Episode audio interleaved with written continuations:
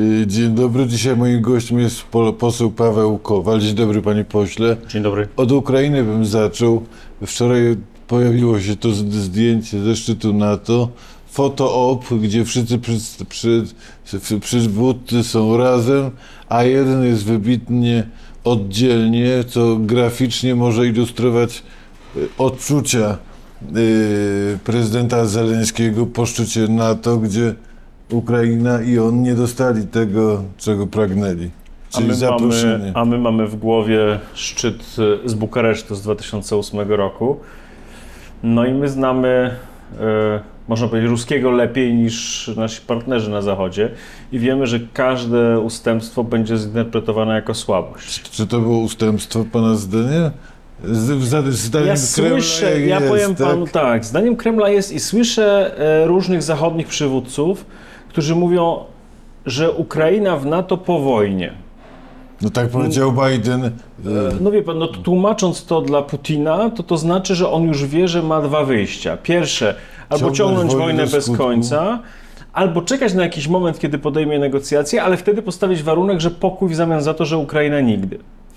Więc e, A tłumacząc to na ukraiński oznacza to, że, że sami musimy sobie to na polu bitwy A wywalczyć, tłumaczyć na Bo w to znaczy, nie że, dostaniemy. tak, że, że oni muszą sami wywalczyć. Czyli ta cała doktryna, że NATO po wojnie e, nie jest dobrym pomysłem.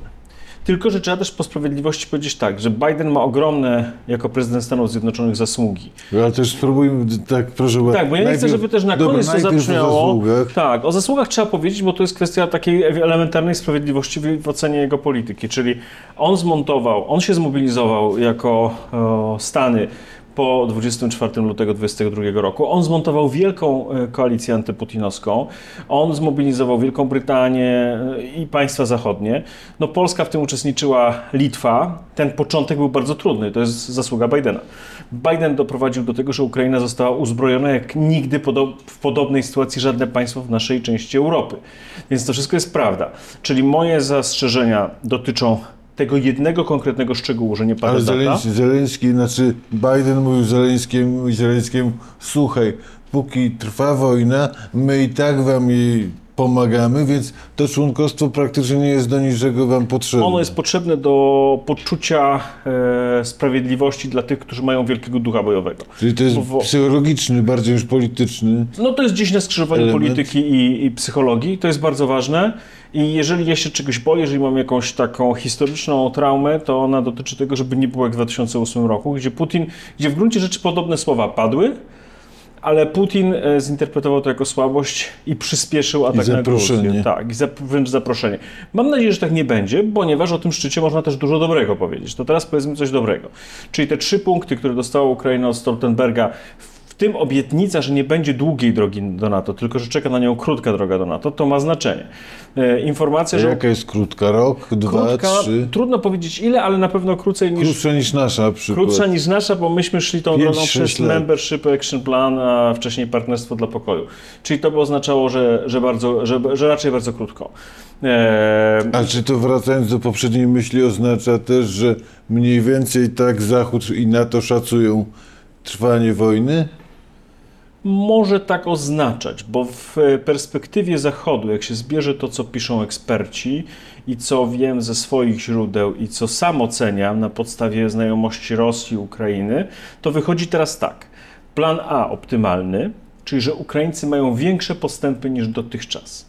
Na przykład w dwóch, trzech miejscach przełamują front na wschodzie, a na południu są w stanie razić cele na Krymie, bo w ocenie polityków Zachodu to jest taka sytuacja, w której Ukraińcy mogą już siąść bezpiecznie do stołu rozmów. Czyli nie, nie, nie, nie siadają do stołu rozmów e, z pozycji przegranych. I to jest rozwiązanie najlepsze, dlatego że ono. A jaka będzie cena, dla Putina, żeby usiąść? No Co ten scenariusz zakłada dobry? jeszcze jedno. Ten scenariusz zakłada oczywiście, że wtedy najlepiej, żeby Putina już nie było. Bo widzimy, że wszyscy obserwują to, co się stało w Rosji w kontekście Prigorzyna, o czym ja mówię A niech pan powie na marginesie, czy to było coś istotne, istotnego, czy nieznaczący epizod? To było typowe dla Rosji. Dla mnie Prigorzyn to jest współczesny Gapon. Mało kto pamięta Gapona. Gapon to był taki em, e, duchowny ksiądz prawosławny, który współpracował z carską ochraną i organizował robotników Petersburga przed 1905 U rokiem. nas innego prawosławnego księdza się lepiej pamięta, nie? E, Też z Petersburga. Ale, ten, e, ale Gapon tu jest ważny. Gapon jest ważny dlatego, że Gapon poprowadził robotników. Uważano nawet, że to była prowokacja, tym niemniej rewolucja się zaczęła. I trochę jest tak z Prigorzynem.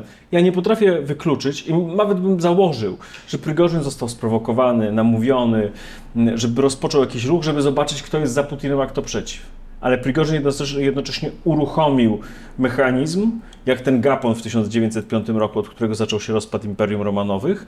Tak, tak też Prigorzyn uruchomił mechanizm, który był oczywisty. A nie, Mechanizm, po- nie, po- nie, nie zrobił, zrobił czegoś samobójczego na zasadzie jak, zabija, jak dyk, występujesz przeciwko a dyktatorowi.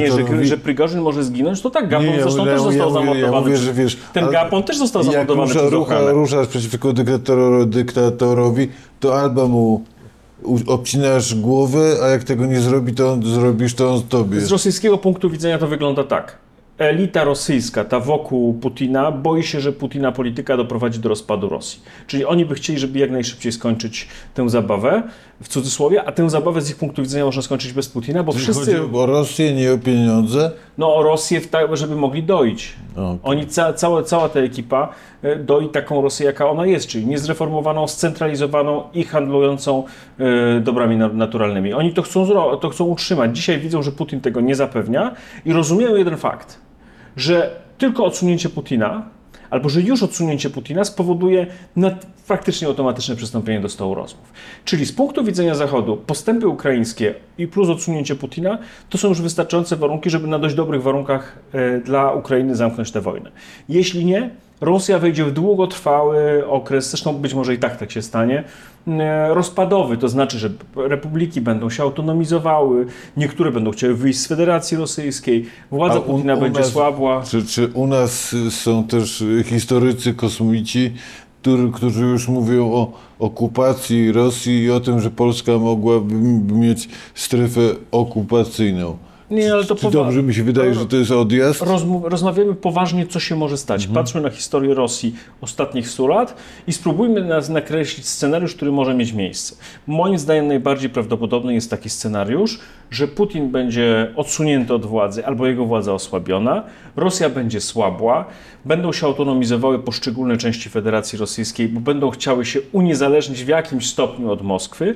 Na Kaukazie Północnym prawdopodobnie Czeczenia albo Dagestan, któreś z państw tam podejmie, mm, któryś z narodów i krajów podejmie próbę wyjścia z Federacji Rosyjskiej i ten chaos będzie trwał pewnie z 10 lat. No, przyrównajmy to, jak wyglądał rozpad Ro- Imperium Romanowów. Gdzieś od 1904 roku. No 12, 14, 13 No, a może nawet więcej zależy jak liczyć, nie? Ale to to mniej więcej tyle. Rozpad Związku Sowieckiego tak trzeba by policzyć już tak na twardo od 85 roku do 90 moim zdaniem czwartego, czyli do wojny czeczeńskiej, kiedy zablokowano wyjście Czeczeni, kiedy Jelcyn zablokował wyjście Czeczeni. Czyli wychodzi nam, że ten e, rozpad e, to jest około dekady, nie? może troszkę mniej w tym wypadku, dzisiaj sprawy przyspieszyły. I to jest czas, kiedy będzie bardzo niebezpiecznie w naszej części świata. A czy, czy, czy, czy jak już by usi- usiedli Ukraińcy z Rosjanami? Tylko ja chcę jedno powiedzieć, tak. bo ludzie się z tego śmieją. To nie chodzi o rozpad, który ja rozumiem w taki sposób, że będzie 100 kawałków jak, jak po stłuczonym zwierciadle. To będą różne procesy, które się na siebie nałożą, tak jak było pod koniec Związku Sowieckiego i jak było pod koniec Imperium Romanowów, które doprowadzi prawdopodobnie do ostatecznego zakończenia czasów imperialnej Rosji. I żadnych okupacji Rosji nie Czyli, będzie. czyli, czyli, czyli dokładnie przeciw, będzie przeciwieństwem tego, co było marzeniem i celem Putina. I to już moim zdaniem jest przesądzone. Znaczy Putin nie jest w stanie odbudować siły rosyjskiej. I to, to się stanie zarówno w wariancie, w którym Ukraina wyraźnie zwycięża, jak i średnio zwycięża, a nawet gdyby nie daj Boże przegrała. To to osłabienie Rosji jest już realnym faktem.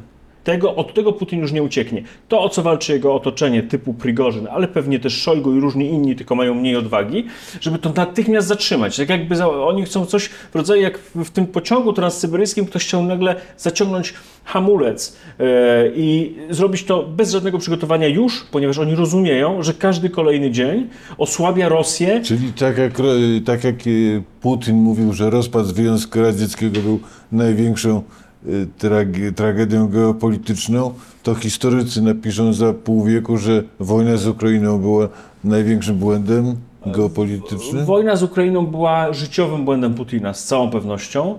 Rozpad Co, Rosji, próżność, błąd kalkulacji? Co to wszystko było? naraz, to co w Rosji. E, Złe dane, na których Putin z całą pewnością na złych danych pracował. Zbyt e, ofensywna polityka oligarchizacji, czyli scentralizowali wszystko w Moskwie i tak naprawdę pewnie kilkadziesiąt, może maksimum małe kilkaset rodzin e, się zaczęło bogacić na pewnym etapie. E, Oszustwa, jeżeli chodzi o system, złodziejstwo i korupcja. To wszystko razem wzięte. No i też jeszcze oczywiście zapóźnienie technologiczne. To, to co zadecydowało o e, rozpadzie, rozpadzie Romanowów, Imperium Romanowów i Związku Sowieckiego, także i teraz. Czyli zapóźnienie technologiczne.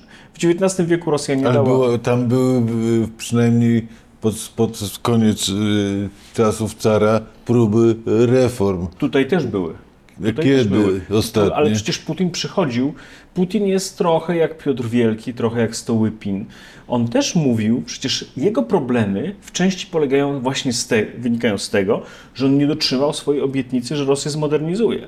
On chciał być tym Piotrem A. Miedwiediew to, był jeszcze, to była jeszcze próba spełnienia obietnicy pan, oni, przez moment? oni i jeden i drugi działali w interesie tej machiny oligarchicznej, ale używali instrumentów, które w Rosji są zrozumiałe, czyli obietnicy modernizacji.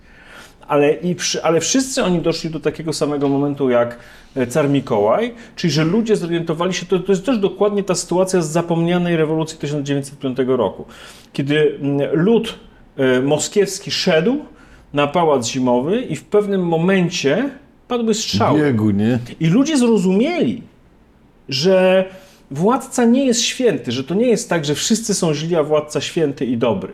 Ludzie myśleli z tym gaponem całym, że władca im pomoże. Car Mikołaj nie był gotów na, na, żadną pomoc, on się wystraszył tego. Ale wtedy stracił tę, sakra- się zdesakralizował, można powiedzieć, stracił te, ten nimb świętości. I Putin się też zdesakralizował, ponosząc porażkę pod Kijowem. A ostatnio przy Prigorzynie, kiedy on musiał pokazać goły tyłek na końcu. Ja tu słyszałem wiele takich interpretacji w Polsce, że to była wszystko prowokacja. Tam był element prowokacji, ale to nie, była, to nie był teatr. Trzeba nie rozumieć historii Rosji, żeby wierzyć, że e, można zrobić taki czysty teatr. To jest trochę bardziej skomplikowane w Rosji. Zawsze jest miks. Trochę tego, trochę tego. Putin poniósł stratę. Musiał pokazać słabość. Teraz ma kłopot z Prigorzynem.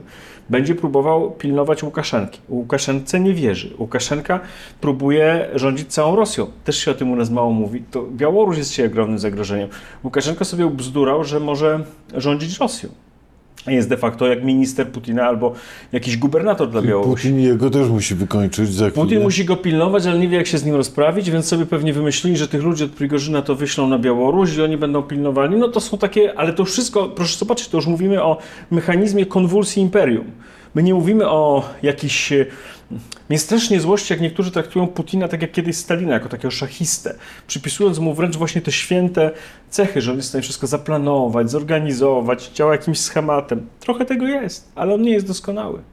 I czas się, czas się z tym pogodzić. On nie jest doskonały, będzie popełniał błędy. Nie jest aż tak doskonały jak, jak, jak chcą jego wrogowie, ale to też oznacza, że może popełniać e, poważne błędy, jeżeli chodzi na przykład o użycie broni masowego rażenia. To dojdziemy do Różnego rodzaju broni masowego rażenia. Trzeba na niego uważać w ogóle. To co nie? będzie na stole, jak usiądą w końcu Ukraińcy z Rosjanami? Kwestia granicy, kwestia Krymu też. Zależy kiedy usiądą. Ja rozumiem, czy, czy kwestia Ukrainy, y, czy warunkiem albo tego, żeby Rosjanie usiedli do stołu, albo zgodzili się na porozumienie, będzie, to, że deklaracja, że Ukraina w NATO, nie w Unii, nie? Pan mnie chyba przedstawił jako posła, więc jeśli tak, to ja będę mówił jak polityk. Dobra. W interesie polskiego polityka, czy w interesie Polski jest, żeby Ukraina nie oddała pod wpływem siły ani jednego kilometra ziemi. Dlatego, że każde, każda zmiana granic pod wpływem siły i wojny to jest bezpośrednie zagrożenie dla Polski. Dla nas bronienie prawa między... Naszą bronią atomową jest prawo międzynarodowe. I my musimy tego pilnować. Czyli e, nie ma czegoś Jak na kraj, który, który od lat y, metodycznie wy, wy, wy, państwo, które wy- wykazuje pogardę dla prawa, to jest dość perwersyjne, Mówi Pan prawda? o aspekcie, który jest faktycznie bardzo problematyczny i mało osób w obozie władzy ten aspekt bierze pod uwagę. Żeby, trw, żeby, sil, żeby stosować w bezwzględny sposób prawo międzynarodowe i mieć tytuł, chcemy być entitled do tego. Trzeba samemu pilnować prawa także w, e, w, w tym wewnętrznym układzie. To nie są dwie odrębne Czyli my rzeczywistości. powinniśmy być tutaj świętsi od, od papieża, Absolutnie. żeby mieć lepsze karty. A jak ma być inaczej? My musimy powiedzieć e, całemu światu, że my to odczytujemy w taki sposób. Jeśli ustępujemy choćby kilometr ruskim pod wpływem e, napaści, aneksji itd., itd., czy, czyli siły, to znaczy, że my dostajemy komunikat, że nie mamy co liczyć na prawo, na umowy i tak czyli dalej. dygresja od dygresji. Pokonanie PiSu jest też w interesie bezpieczeństwa literalnie Polski. W różnych siły. aspektach, nie tylko w tym. Znaczy, ja myślę, że PiS i pisowski rząd Ma- Mateusza Morawieckiego zrobił oczywiście jakieś rzeczy w kontekście tej wojny, które należało zrobić. Ja bardzo chcę się od nich tym różnić, że jestem w stanie powiedzieć, że oni coś dobrego zrobili, bo oni różne rzeczy dobre zrobili, ale ich bilans jest bardzo zły. I oni grają absolutnie poniżej aspiracji Polaków. I to też trzeba powiedzieć A czego nie zrobili, co powinni byli O, zrobić? proszę pana, to, Wymieńmy. to by na, na wołowej skórze byśmy tego nie, nie No spisali. nie mam, ale spróbujmy E, ka- to kawałek, Zacznijmy papieru. od ostatniego szczytu NATO. Przecież oni nie są w stanie się. Wie pan, oni są dziecinni, infantylni w prowadzeniu polityki, choćby w takiej sprawie, że mają prawie te same Właściwie państwa. Andrzej Duda wy, wypadł z tej gry, w ogóle No, tam jak Andrzej. Duda jedzie i mówi, że nie jedzie walczyć o polskie interesy, tylko jakieś inne. Ja rozumiem taką formułę, ale to jest formuła do negocjacji, a nie do oświadczeń politycznych. On, Czyli, e, czyli każda wyrzu- sprawa, która wyrzucił karty z ręki przed przystąpieniem do Ale oni w ogóle mają tak, że oni y, na- napadają na te same państwa, które są w Unii, a potem jadą na zebranie NATO, gdzie te państwa się w dużej części pokrywają, spotykają te same osoby i zachowują się, jakby byli na innej imprezie. To jest, wie pan, jak ja na to patrzę, to po prostu y, uwierzyć w to nie mogę. Jak może ktoś być premierem, prezydentem, nawalać w tych Niemców codziennie, bo rządowa polska telewizja nawala w Niemców codziennie, jakby rozum stracili. We Francuzów trochę mniej, ale też i każdego, kto im pod, I Oni pod, myślą, że tamci i tego oni myślą, że tamci nie rejestrują słyszą, a potem jeszcze drugie myślą, że to dotyczy Unii Europejskiej, no to I potem... że spo- oni jadą na szczyty i z a a, kuku, a przyjechali, kuku. przyjechali na szczyt NATO, im się wydaje, że to jakiś inny Scholz przyjechał czy coś. Ja zupełnie tego nie rozumiem, szczególnie, że to nas całkowicie paraliżuje, jeśli chodzi o realne rozgrywki, przykładowo z Niemcami. No bo my mamy różne sprzeczności interesów, czyli jeżeli chcemy poważnie mówić na przykład o bezpieczeństwie, ja powiem więcej, ja stawiam tezę, że to Niemcy i Francja na ostatnim szczycie NATO w Wilnie troszkę to przyblokowały. Bo przecież jak popatrzymy... Ameryk, bardziej Amerykanie i Niemcy. E, Amerykanie i Niemcy, ponieważ Amerykanie się zorientowali, że Polska nie odegra tej roli, którą się wydawało, że może odegrać. Że chwilowo ta sytuacja, w której e, no. Ja nie wiem, jak mam to tłumaczyć. Ja Mówiąc, tym, mówiąc językiem piłkarskim, redaktorze, no- w piłkarskim sami się spuściliśmy do drugiej linii. I tak? jak, ja, jak ja mam to tłumaczyć komuś e, w, w Polsce jeszcze prościej? Znaczy, jeżeli Biden albo ludzie, Blinken, dostaje raporty, że w Polsce rządowa telewizja codziennie e, atakuje najbliższych sojuszników Polski, to jak on może potem powiedzieć... Że nawet ambasador ich jest atakowany, nie? No, ale też- no to Przez przecież media jak on może potem wziąć na poważnie taką koncepcję, żeby budować oś bezpieczeństwa w naszej części Zachodu, czyli i unijną, i, e, i, i, i, i natowską, w oparciu o Polskę i Ukrainę. Tak się nie da, więc oni, Amerykanie naturalnie wrócili do tego polegania na Niemcach, no i my na tym tracimy, ale to jest wina absolutnie Czy, rządu. czy, czy PiS wzmocnił Niemcy Ale paradoksalnie? panie redaktorze, gdybyśmy byli przecież, w, gdybyśmy mówili w kategoriach teorii spiskowych, to należałoby powiedzieć, że to atakowanie e, absurdalne antyniemieckie fixum dyrdum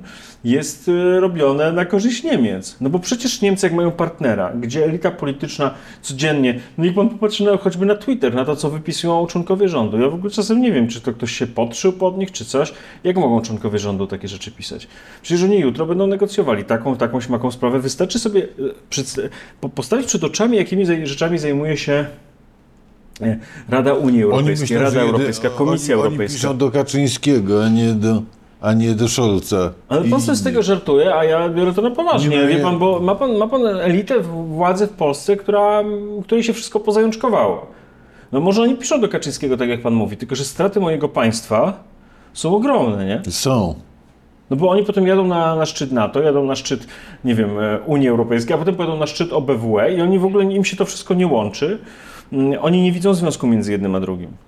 A jeszcze wróćmy na moment do tego szczytu. Staram się, tak, chciałbym zracjonalizować yy, podejście Amerykanów. Dlaczego, nie, dlaczego yy, oni mówią, że zaproszenie u was, Ukraińców, do NATO, czy harmonogram to jeszcze nie jest. Ale Na to ja, ja przyjdzie nie wiem, czas. dlaczego oni tak mówią. Dlatego, że A czy oni się nie boją, że gdyby e, na przykład Putin wpadł na koniec, kolejny szalony pomysł, o którym pan wspomniał, czyli broń no, on i jądrowa? tak może wpaść na ten pomysł. No tak, ale że wtedy No, Ukraina w NATO oznacza, że Amerykanie jest Nie, panie literalnie w stanie wojny. E, Są dwie szkoły tłumaczenia porażek na polu międzynarodowym. Naj, najczęstsza w Polsce szkoła, szczególnie w rządzie popularna, jak się nie udało, znaczy, że wszyscy inni winni. Ja odmawiam dyskusji na zasadzie, że Amerykanie winni. To myśmy, to jest nasz interes najbardziej, żeby szybko rozszerzyć NATO, żeby nie przyjmować do wiadomości, że rozszerzenie po zakończeniu wojny, bo to wydłuża wojnę. To jest nasz polski interes. Ja jestem polskim politykiem i jak spotykam amerykańskiego polityka, to mu to tłumaczę. Wysłuchaj, dla ciebie to jest lepiej. Zobacz, to jest twój interes, to jest mój interes. Nie patrz na, przez moment na ukraiński interes, tylko popatrz na swój, na nasz, a potem jeszcze ukraiński. Masz, Czyli to masz wczoraj, synergię. to wczoraj to nie było mini, miniu Mon Monachium, Yy, Co to nie, było? wie pan, to nie, nie można powiedzieć, że to było Monachium w takim rozumieniu, że e, Biden wykonał jednak sporo gestów, a także, no, jak patrzymy globalnie na te ostatnie półtora roku, to jed, z jednym wyjdźmy z tej części rozmowy. Znaczy, nigdy żadne państwo w naszej części Europy, w jakiejkolwiek analogicznej chociaż trochę sytuacji, takiej pomocy od Zachodu nie dostała. Gdyby Polska dostała jakoś proporcjonalnie, gdybyśmy to przeliczyli, chociaż pół tej pomocy przykładowo w Powstaniu Warszawskim, to losy Polski by się inaczej ułożyły. Toż nie można też powiedzieć, że Amerykanie nic nie robią, albo że robią mało, bo oni zrobili naprawdę bardzo, bardzo dużo. Zainwestowali pieniądze, broń, kapitał polityczny, e, swój autorytet. Biden osobiście go zainwestował, pojechał do Kijowa. No to, to jest poza dyskusją. To nie nazywajmy Czyli- tego monarchią. Dzisiaj y, y, Zachód boi się niedźwiedzia mniej niż wtedy, prawda? Na nasze nieszczęście i szczęście. Jeśli mam do kogoś pretensje, do naszych. Ja jestem posłem opozycji, mam orientację, co można więcej i widzę, że grają poniżej aspiracji Polaków. A teraz y, dalej kwestie ukraińskie. Y, powinni przeprosić, błagać nas o wybaczenie za ten Wołyń, gdzie jakie to jest ma- manewru, co byłoby racjonalnym oczekiwaniem z naszych czasów, z, z naszej strony, a co jest ekscesem i Mamy do czynienia z ludobójstwem na podstawie dzisiejszych badań historycznych, które się bardzo posunęły w ostatnich 5-10 latach, między innymi dzięki pracom, bardzo głębokim pracom źródłowym Grzegorza Motyki. E, wiemy dokładnie, że była dyspozycja ONUPA, żeby wymordować Polaków na Wołyniu i, i na innych terytoriach wschodnich II Rzeczpospolitej.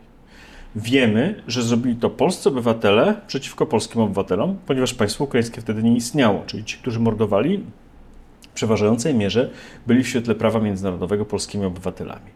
Wiemy, że to obciąża ukraińskie organizacje nacjonalistyczne. Wiemy, że nastąpił potem e, brutalna retorsja ze strony polskiej organizacji, w tym Armii Krajowej, która była częściowo retorsją, częściowo obroną, obroną cywilów. Wiemy, że w wyniku tego zamiaru ludobójczego, bo to był zamiar ludobójczy i został zrealizowany, zginęło około 100 tysięcy Polaków. Następnie e, w akcji e, po polskich organizacji zginęło kilkanaście e, tysięcy Ukraińców. Wiemy, kto to zaczął. Te wszystkie rzeczy są zbadane, nie podlegają dyskusji. Ja uważam, że jeżeli się poważnie traktuje partnera, a jak pan widzi z tej rozmowy Ukraińców traktuje bardzo poważnie, trzeba im to normalnie mówić, czy oni to chcą słyszeć, czy nie. Nie ma sensu meblować. Jak sobie nazywają ulice, niech sobie nazywają. Można czasem powiedzieć w towarzyskiej sytuacji, szczególnie, że dzisiaj relacje polsko-ukraińskie są bardzo dobre. Eee, można im powiedzieć, słuchajcie, nam się to nie podoba, żeby wiedzieli. Ale nie będziemy meblować.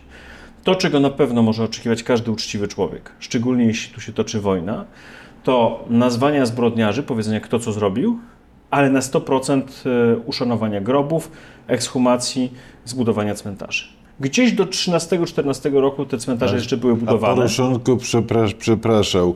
I, i, czy, czy będziemy teraz y, wyciągać im z gardła? Zaraz przejdziemy do, przejdziemy do przeprosin. Czyli to można zrobić. Dla mnie to jest kwestia, kwestia Czyli cmentarzy. Ekshumacja, Ja, od, tak, ja, tak. ja, od, ja oddzielam też kwestię cmentarzy od A pomników. ten argument pod tytułem, że oni się panicznie boją ekshumacji, bo ekshumacje będą ilustracją poziomu ich bestialstwa. Porozmawiajmy o tym bez emocji i bez. e, Powiedzmy po prostu to, to co się. Na, jak, jakby tak najprościej to, co się należy, żeby zostało zrobione. E, Jak człowiek jest porządny. Jak człowiek jest, jeśli człowiek jest porządny, y, groby mają być uszanowane, oznaczone, cmentarze zbudowane i zresztą przez długi czas tak było. Potem się zepsuło za pierwszej kadencji PiSu. Bo przecież to nie jest ten problem ekshumacji, kiedyś nie występował, bo powstawały powoli, bo powoli, ale te cmentarze powstawały. Nie? Dzisiaj jest już jakieś, jakaś ogromna blokada po stronie ukraińskiej. I jako polski polityk mogę powiedzieć tyle. My oczekujemy, że strona ukraińska w tej sprawie przestanie robić, przestanie blokować. Eee, jeżeli chodzi o przepraszania czy gesty emocjonalne, one są ważne, ale wszyscy muszą do nich dojrzeć. Jeżeli dzisiaj prezydent Zełenski jest gotów tylko na to, na co był gotów, czyli przyjechać do katedry, to uważam, że trzeba to przyjąć z wdzięcznością, powiedzieć, to jest dobrze, że się razem pomodlili prezydencie, ja to powiedziałem. Chcielibyśmy więcej. Uważamy, że jak na nasze dzisiejsze relacje, bardzo dobre w tym całym nieszczęściu wojennym, można by zrobić więcej, resztę zostawiamy stronie ukraińskiej. Nasze zobowiązania wzajemne w tej sprawie. doczekamy się w jakiej perspektywie realizacji Do 20 tych, lat. postulat? Mówię to panu jako historyk. Do 20 lat, dlatego że emocje e, w historii takie bezpośrednie trwają około trzech pokoleń. Wiedzą to wszyscy historycy, którzy badają pamięć. Więc e, to będzie tak, że. A, że tak powiem, to co pokazali, zrobiliśmy w czasie wojny jako społeczeństwo, naród nie, nie skróci, nie przyspieszy tego Być procesu? może przyspieszy ten proces. To, to no, ogromny wysiłek, który był, no ja, ja, ja to nazywam powstaniem humanitarnym Polaków przeciwko polityce Putina i za naszymi sąsiadami, który bardzo zmienił też moralnie Polskę. On daje tytuł do tego, żeby zrobić wreszcie ten traktat. Nowy traktat. Piszemy o tym z Janem Krzysztofem Bieleckim od roku. I tam te kwestie pamięci powinny zostać zapisane jako zobowiązania. Ja nie chcę, żebyśmy przez kolejne pokolenie dyskutowali o tych sprawach e, e, e, tylko na poziomie emocji. Emocje wzrastają, opadają, to mają do siebie. Ale dojrzałe państwa, Niemcy, Francuzi, Francuzi, Włosi, traktat kwirynalski, traktat, traktat akwizgrański, e, traktat elizejski wcześniej. Oni to zawierają w traktacie i my powinniśmy z Ukrainą, korzystając z tego okna możliwości teraz, i tego żądamy od prezydenta, że prezydent to zrobił, przedstawił wreszcie projekt traktatu. Może dzisiaj nasz nie może. Czy, nasz czy ich? No nasz, bo nasz się zobowiązał. Nasz się zobowiązał, pomysł wyszedł z otoczenia dwóch kancelarii prezydenta. Był to taki sensowny po naszej stronie urzędnik, który dzisiaj tam już nie pracuje, w randze ministra Jakub Kumoch, który faktycznie po, potrafił tak realistycznie to ogarnąć. Dzisiaj e, jego nie ma i widzę, że w związku z tym nie ma też tego Gospodarza e, pro- projektu. gospodarza projektu i, proje, i pro, projektu traktatu. My stoimy, wie pan, to jest raz na 300 lat. Ukraińcy są odcięci od Rosji, bo nie pójdą tam już nigdy. Dopóki no, setki lat, dopóki nie, wypa- nie wyparuje całkowicie pamięć po tym, co Rosjanie zrobili. Więc my możemy przekierować cały tranzyt w kierunku Bałtyku, jak w XVI-XVII wieku, tylko oczywiście dzisiaj inne są sposoby.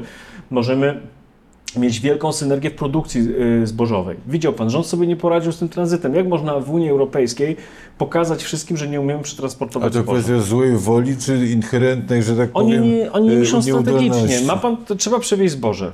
Polskie, polskie e, tory nie są do tego gotowe. To ja to rozumiem. No to się idzie do tych instytucji unijnych, mówi, słuchajcie, my je przewieziemy, na razie tyle możemy, prze...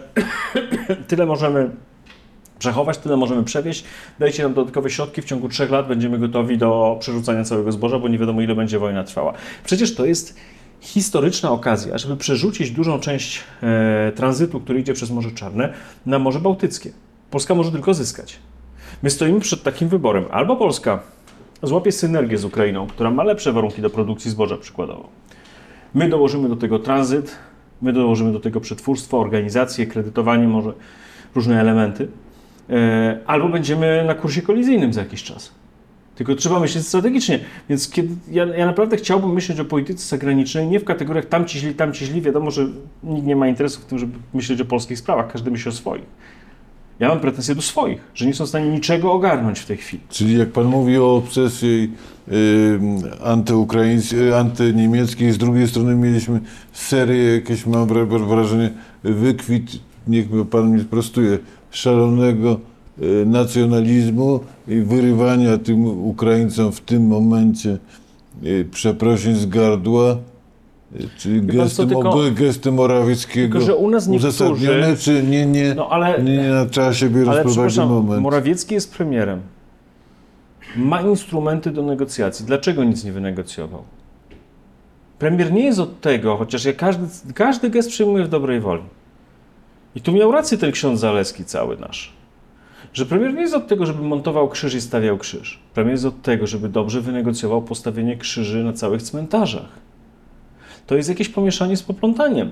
Premier nie, nie No to powinien... była zagrywka pod telewizję. Ale wie pan co, no, on robi różne zagrywki, tylko ja mam prawo to oceniać. Ma pan. Ja mam prawo to oceniać. To jest człowiek, który kieruje rządem, ma ogromny aparat, ma ogromne możliwości wywierania wpływu także na Czyli stronę zachowuje się niepoważnie. Zamiast tak wysłać jak tam- Andrzej Duda w Wilnie, Co, tak? Znaczy, to jest, to jest sytuacja, w której premier robi jeden krzyż w sytuacji, kiedy nie ma krzyży na tysiącach cmentarzy i trzeba było po prostu wrócić do tego, co robił kiedyś Andrzej Przewoźnik, czyli po prostu wrócić do normalnego e, budowania cmentarzy ofiar, e, ofiar ludobójstwa na Wołyniu. I to się da zrobić z Ukraińcami. Niech mi nikt nie mówi, że się nie da. Wie pan, czym, ja się, czym się moje poglądy różnią, tylko że je spokojnie mówię. Czym ja się moje poglądy w tej sprawie różnią od Morawieckiego czy Konfederacji? Ja też mówię, to było ludobójstwo. Czasem nawet potrafię lepiej to uzasadnić, bo głębiej siedzę akurat w tej problematyce. To czym ty- się różnią? E, Proszę? To czym się różnią? No różnią się tym, że ja wiem od czego jest polityk. Polityk jest od tego, żeby e, pamiętał o historii, pilnował tego, co jest dzisiaj i myślał o przyszłości. Polityk nie jest od tego, żeby mm, nawet w szlachetnym, w szlachetnym celu ograniczał się tylko do, e, przed, Gestów. do gestów. Polityk musi widzieć, jakie ma dzisiaj karty na stole, a Morawiecki ma dzisiaj na stole najlepsze karty od 89 czy 91 roku, bo dzisiaj te relacje polsko-ukraińskie są najlepsze, jest okno możliwości. A on się ogranicza do własnoręcznego zrobienia krzyża. To coś jest nie tak z tą skutecznością. E, polityk jest od tego, żeby myślał o przyszłości. I do tego jest potrzebny traktat, do tego jest potrzebne po prostu zapisanie tego, do czego się zobowiązują Ukraińcy i my w tym najlepszym czasie. Bo skończy się tak, że polskie społeczeństwo da, przyjęło te 7 czy 8 milionów Ukraińców w swoich łazienkach, w swoich pokojach, w swoich sypialniach, karmiło z własnej lodówki, a historia zapisze, że wojna się skończyła szczęśliwie dla Ukrainy, ponieważ, e, nie wiem, e, kanclerz federalny Scholz i premier e, Holandii Rutte zdecydowali o czymś. No trzeba pilnować swojego, a nie płakać na Niemcy. Premier nie pilnuje A naszego. czy mamy pomysł jako państwo, żeby realnie skorzystać na tym wiel- wielkim projekcie, który prędzej czy później będzie realizowany pod tytułem Odbudowa Ukrainy? No ale proszę to puścić, niech to ktoś wreszcie usłyszy.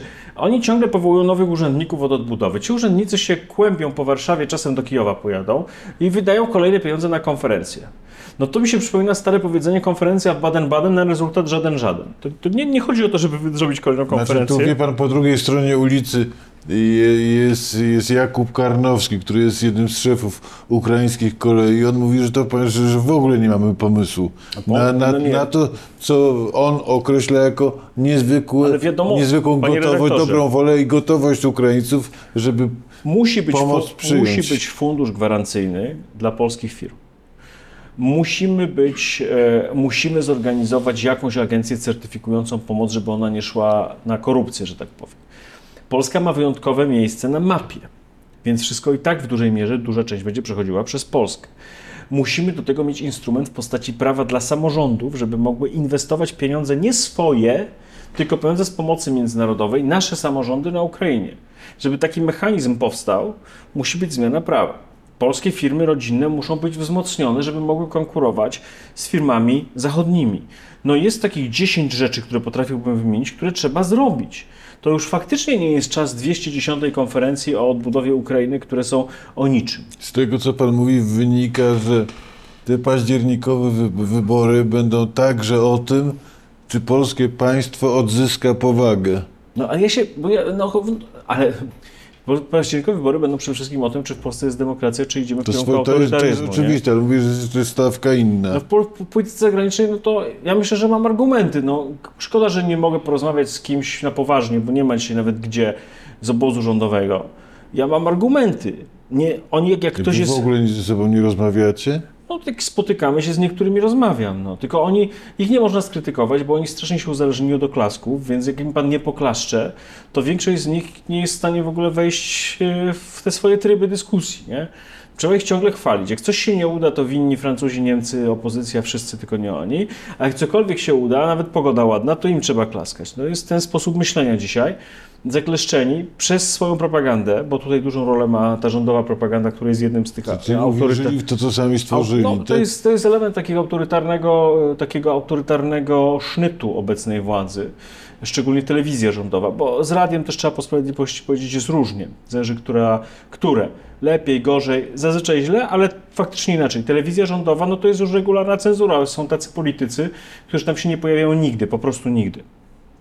Są tacy politycy, którzy są codziennie oczerniani, to jest jeszcze gorsze. Yy, oszczerstwo, oczernianie, manipulacja, no takie rzeczy, które, no choćby, ponieważ ta, ten PiS, to oni się mają za chrześcijan, no to choćby, choćby z tego względu by się bali, nie? Tam jedna czy druga z tych pań, które yy, trzęsą tymi Oni, mediami, oni czy, są chrześcijanami czy- na Jasnej Górze, a nie, w, pan, a nie na Woronicze. Mnie, ja, ja nawet właśnie z tego też nie żartuję, nie? bo jak widzę na przykład pani Peczuska czy pani Lichocka, znam te dziewczyny, y, te panie i kiedyś myślałem, że może się z nimi różnię, ale jakieś wartości mamy gdzieś tam na końcu ze dwie, trzy wspólne. Nie? Widzę, że są bardzo pobożne, że przeżywają wszystkie święta religijne na, na Twitterze przynajmniej, a potem nie wahają się na przykład podawać oszczerstw oczywistych, nie? przeciwko Tuskowi, Donaldowi, przeciwko e, innym politykom, nie, nie mają w ogóle takiego zahamowania, że to może być coś nie tak. E, jeżeli chodzi o Jasną Górę, to jest oddzie- oddzielny temat, to co się ostatnio wydarzyło. Myślę, że to jest wielki błąd Paulinów. Czy jest pan dotknięty jako wierzący tym, co się stało? On dotknięty znowu nie przenośmy tego Teraz, teraz, teraz nie pytam polityka, emocje, tylko nie? katolika. Ja po prostu, dla mnie Jasna Góra jest bardzo ważna, jako dla Polaka. Wiem, że jest wielu Polaków także niewierzących, dla których Jasna Góra jest bardzo ważnym elementem tożsamości. I rozumiem, że Paulini nie są właścicielami Jasnej Góry na zasadzie, jakby mieli worek ziemniaków, z którymi mogą zrobić co chcą. To jest tak kwestia- tak uważają. To jest, to jest przecież kwestia odpowiedzialności przed historią. no Może oni kurczę. uważają, Himmler odwied, odwiedzał, to i Kaczyński może. Ja myślę, że oni po prostu powinni. e, Ja, ja nie, nie, nie będę w żadne porównania ani takie rzeczy. Ja myślę, że oni po prostu na poważnie chciałbym też powiedzieć, może któryś z ojców Paulinów nas ogląda. Macie odpowiedzialność nie jak za worek ziemniaków, tylko odpowiadacie za jedno z najważniejszych miejsc dla, e, Dlaczego, dla kultury dlaczego polskiej. pan im to musi wiedzieć, a oni sami tego Może trzeba powiedzieć parę razy. I nie ma się co zasłaniać formalnościami, że to było na, e, na murach jasnogórskich. Te tańce częstochowskie polskiego rządu na każdym poziomie niepoważne. To człowiek od liturgii u Paulinów powinien powiedzieć, że w miejscu, gdzie się sprawuje liturgia, ja wiem, że się będą bronić, że to było pomszy czy przed mszą, już nie wiem dokładnie, ale to jest wszystko po prostu odjazd. Czyli jak pan reaguje, rząd- jak pan jako polityk i katolik reaguje na to? Proszę pana, ja jestem, ja byłem animatorem w oazie, ja to wszystko znam, ja mogę potańczyć na pielgrzymce jak idę. Ja wszystko rozumiem. Widziałem mnóstwo takich mszy w Stanach, y, gdzie się tańczy. Ale członkowie rządu, którzy pod dyktando e, żartobliwe księdza dyrektora zaczynają wszyscy tańczyć, to jest coś nie tak. Oni sprowadzają nieszczęście na Kościół. Każdy ich piruet na wałach jasnogórskich to jest strata wiernych. Oni powinni rozumieć, że coś, coś nie gra. Ja się dziwię, że tam nikomu się lampeczka nie zapaliła. Tam biskupi byli, to wszystko widzieli. Jak to tak możliwe, nie? Mm, e, I to nie ma znaczenia. Może to jest pa, paso, pasożytniczy układ. Wy, wy daje, Pan, tylko to jest taktyka, my wam co- dajemy legitymację, wy nam dajecie pieniądze, Panie redaktorze, zadowoleni. panie redaktorze, to na pewno trochę tak jest.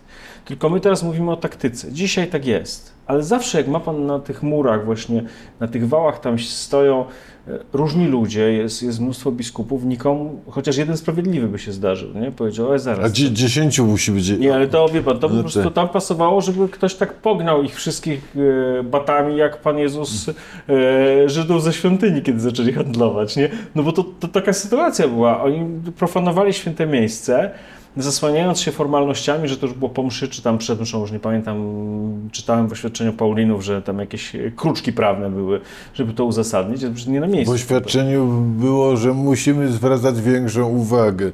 Czy to takie, po, przepraszam, w dupę wójta. To trochę... E, Ja bym powiedział tylko tyle. Jako człowiek, który myślę rozumie, jaką wagę ma to miejsce dla narodu polskiego, dla wierzących i niewierzących. Drodzy ojcowie Paulini, może wam tam bo ta prawda ode mnie nie leży dzisiaj, może was to denerwuje, że o tym rozmawiamy, ale weźcie to tak po prostu po bratersku. Odpowiadacie za Jasną Górę, a ta odpowiedzialność to jest odpowiedzialność przed historią, a to nie jest wasza własność w takim rozumieniu, jakbyście mieli, nie wiem, e, kurę na sprzedaż. Nie możecie z tym robić, co chcecie. Pan jest konserwatystą, No to prawda? już chyba wiadomo po tej deklaracji. Tak, ale chodzi mi o to, czy, czy nie czuje się pan w Polsce trochę bezdomny? Nie ma takiej partii prawdziwie konserwatywnej w Polsce. Próby jej stworzenia pan, w ja zasadzie się z- nie powiodły. Od, od okresu międzywojennego było takie powiedzenie, że konserwatyści w Polsce są trochę jak bluszcz, bo muszą zawsze być na jakimś silniejszym y, y, drzewie, bo nie wykształcili tej tradycji konserwatywnej. Ale może jest tak, że pod hasłem konserwatyści to nie ma konserwatystów. Ale gdy się pan przyjrzy, nie wiem, właśnie na przykład Platformie Obywatelskiej, to w większości jest bardzo konserwatywne towarzystwo. Tylko tak się nie nazywa, nie? Kaczyński, chce pan powiedzieć, że Kaczyński, pan, Jarosław Kaczyński powiedział, pamiętam, y, na placu Unii, w wywiadzie 31 lat temu, że chce, chce stworzyć CDU. Chce pan powiedzieć, że paradoksalnie CDU dzisiaj kieruje Tusk?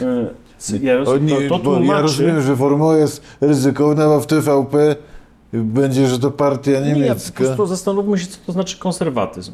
Dla mnie pierwsza rzecz u konserwatysty to jest na przykład zgoda na różnorodność i pluralizm. Konserwatyzm, konserwatysta nie chce rewolucji. Więc zastanówmy się, to jest oczywiste kryterium konserwatyzmu. Przeciw rewolucji, przeciw wariowaniu. No to kto jest konserwatystą w Polsce?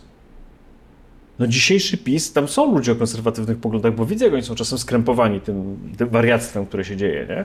Ale oni ciągle chcą robić jakieś rewolucje. Prze konserwatysta to przecież nie jest wstecznik, który chce, żeby było jak było 100 lat temu. Konserwatysta to jest tak, on patrzy jak się zmienia świat, nie przyspiesza tej zmiany, nie ma ambicji, żeby ludziom ułożyć w głowie. Ja nie mam ambicji, żeby pan myślał jak ja. Ma ambicje, żeby wyjaśnić swoje stanowisko. Rozgląda się, jak się zmienia sytuacja na świecie i stara się to wszystko pogodzić, żeby nie było rewolucji i przewrotu. A czy konser- konserwatysta w Polsce dzisiaj jest zatrwożony ekspansją Konfederacji? Konserwatysta rozumie, skąd to się wzięło. Skąd? Konser- ko- Konfederacja to jest tęsknota, trochę strachu o przyszłość młodych ludzi. U innych to jest przekonanie, że państwo jest zbyt socjalne, czyli że się nie dorobią własnymi rękami. Może popatrzmy na, na, na Konfederację inaczej. Może nie, nie, nie patrzmy tylko e, batorząc przywódców Konfederacji za ich oczywiste e, haniebne wypowiedzi, niektórych przynajmniej, ale popatrzmy na przyczynę. Może w Pana programie jest czas na to, żeby oddzielić, rozumieć i zgadzać się. Więc czy się zgadzamy, to zostawmy, bo gdybym się zgadzał z Konfederacją, to bym się był posłem Ale chce Konfederacji. pan zrozumieć. Ale jeżeli chcemy zrozumieć, czyli zachowujemy się jak poważni konserwatyści, a a nie jak e, rewolucjoniści, no to ja rozumiem, z czego to się wzięło. Z przekonania młodych ludzi, że e, świat nie jest zorganizowany wokół klarownych wartości. Z przekonania też młodych mężczyzn często, Mhm. Głównie że ich chyba. sytuacja, już teraz nie, bo to się zmienia, ale wie pan, sytuacja młodych mężczyzn, chłopaków w Polsce, jak pan weźmie statystykę na przykład w szkole, to jest twarda statystyka. Oni mają takie poczucie nie zawsze słuszne, bo to jest jeszcze inna sprawa, to jest kwestia percepcji. Ale weźmiemy statystykę, ze statystyki wynika już to upośledzenie tych e, chłopaków na poziomie szkolnym, na poziomie egzaminu ósmoklasisty.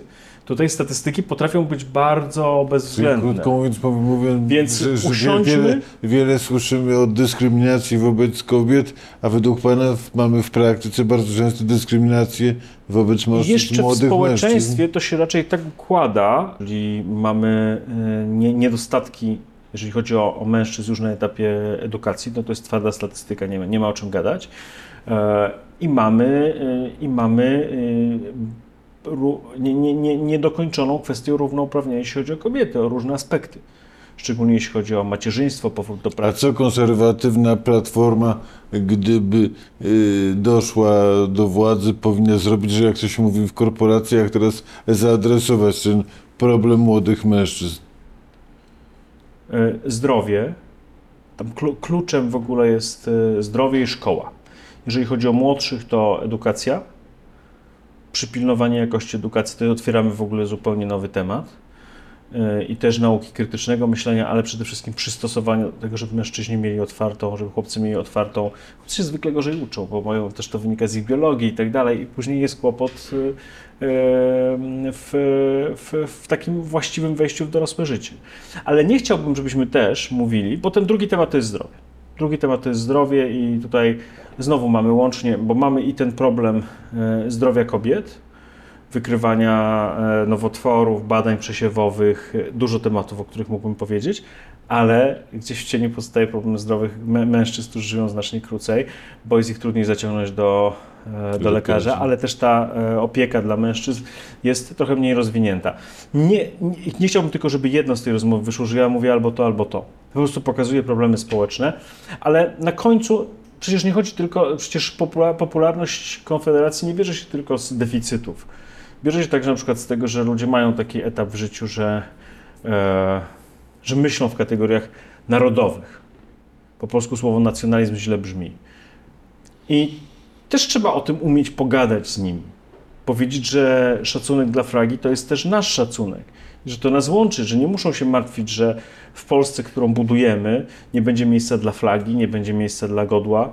Nie będzie, nawet ja panu powiem więcej, pan doskonale wie, kim, kim była Krystyna Kersten. Bardzo liberalna postać, moja mistrzyni. Ale pierwszą książką, którą mi dała do czytania, to były no, myśli nowoczesnego Polaka Dmowskiego. Ona powiedziała: Słuchaj, żyjesz To w tym kraju. Wie pan, ona ale była mądra, mądra kobieta.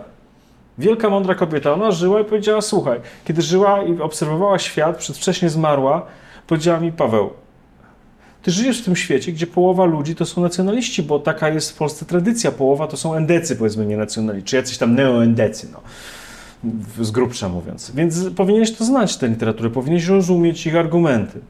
Ona mnie nauczyła rozumieć.